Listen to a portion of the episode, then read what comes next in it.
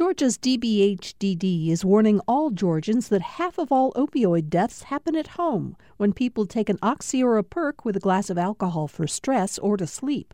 Learn more about protecting families from opioid overdoses at opioidresponse.info.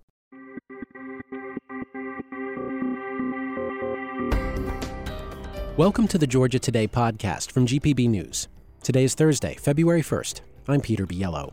On today's episode, Fulton County District Attorney Fani Willis has been called to testify at a hearing over claims she had an improper relationship with a special prosecutor. A Georgia Army reservist killed in Jordan this week is honored in her hometown of Savannah. And officials in Macon say efforts to address youth violence are working.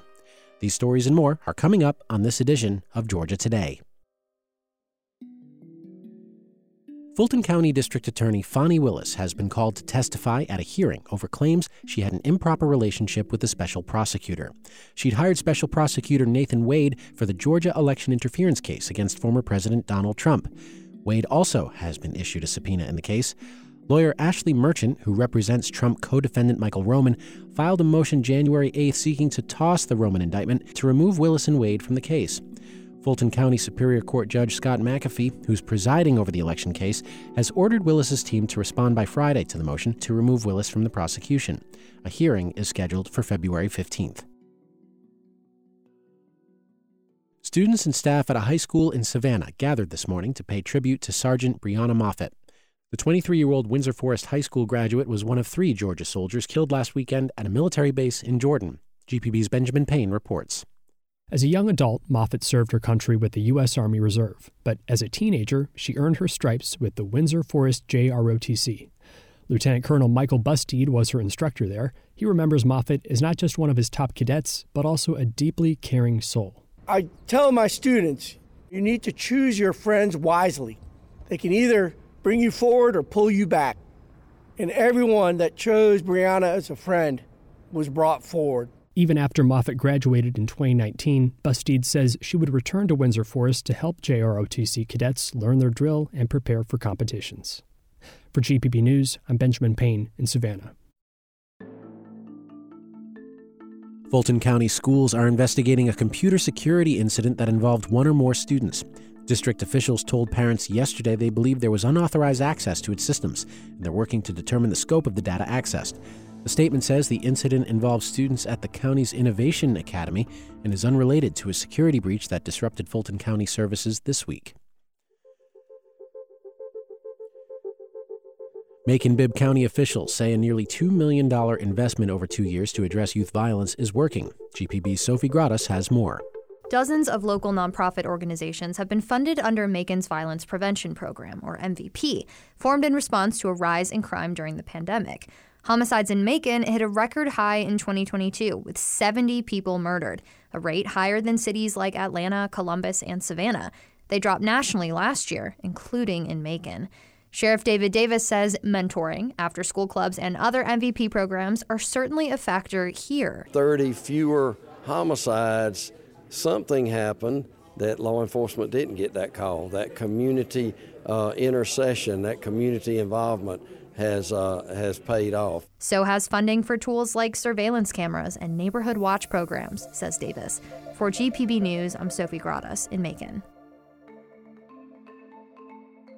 State senators passed a measure today that could create a new city in Gwinnett County. Senate Bill 333 will allow voters of the proposed city to decide on creating the city of Mulberry during the May 21st primary. The municipality would be the second largest and most affluent in Gwinnett County. Supporters say the new city will be able to control development, claiming it will lessen traffic and prevent crowded schools.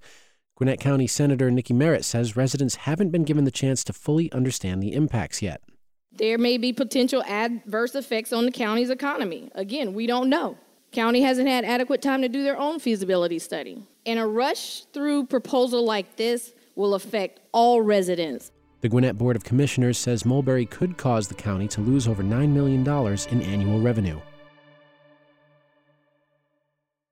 Three members of Georgia's congressional delegation are urging the U.S. Justice Department to prioritize its investigation into Atlanta's Fulton County Jail. U.S. Senators Raphael Warnock and Jon Ossoff and Atlanta Congresswoman Nikema Williams pushed the agency in a letter yesterday, three weeks after a jail detainee was found unresponsive in his cell.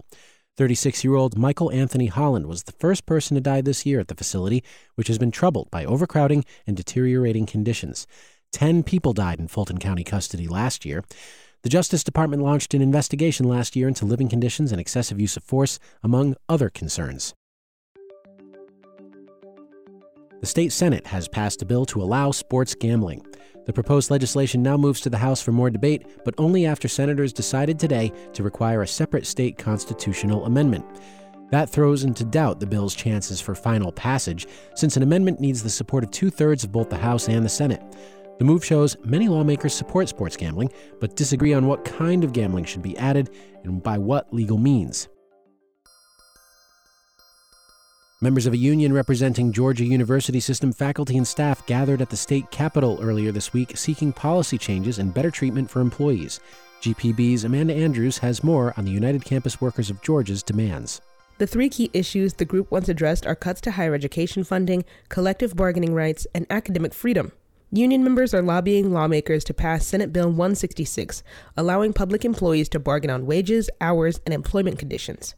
UCWGA co president Jill Penn says the budget cuts aren't just affecting the faculty and staff. State underfunding of higher education forces students to pay more for an education of a quality less than what we are capable of delivering and below what students deserve.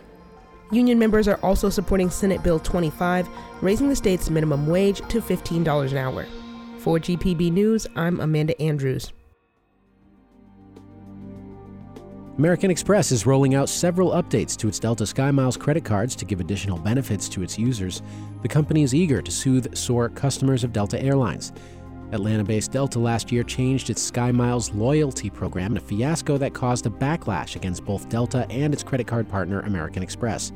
The updates unveiled today come with a higher annual fee, which American Express says the new benefits will more than pay for. Officials with Macon Bibb County and global sports and entertainment firm Oak View Group announced the name for the region's new amphitheater this week. The new Atrium Health Amphitheater will present its inaugural concert, Lynyrd Skynyrd and ZZ Top, on March 24th. The $43 million project includes the 12,000 seat amphitheater and other improvements at the Macon Mall. Atlanta native Chris Eubanks is making his debut in the Davis Cup today. The former Georgia Tech tennis star is replacing an injured Taylor Fritz, the top ranked American male, in the lineup for the U.S. against Ukraine in the Lithuanian capital Vilnius. Eubanks reached the quarterfinals at Wimbledon in matches that many Georgians followed closely last year. In other sports news, the Atlanta Vibe play their first home game tonight against the San Diego Mojo. The Vibe are currently 2 0 in its inaugural season in the Pro Volleyball Federation.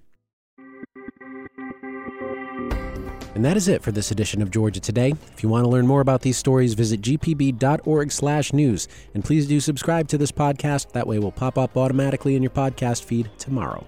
If you've got feedback, send us an email. The address is georgiatoday at gpb.org. I'm Peter Biello. Thanks again for listening. We'll see you tomorrow.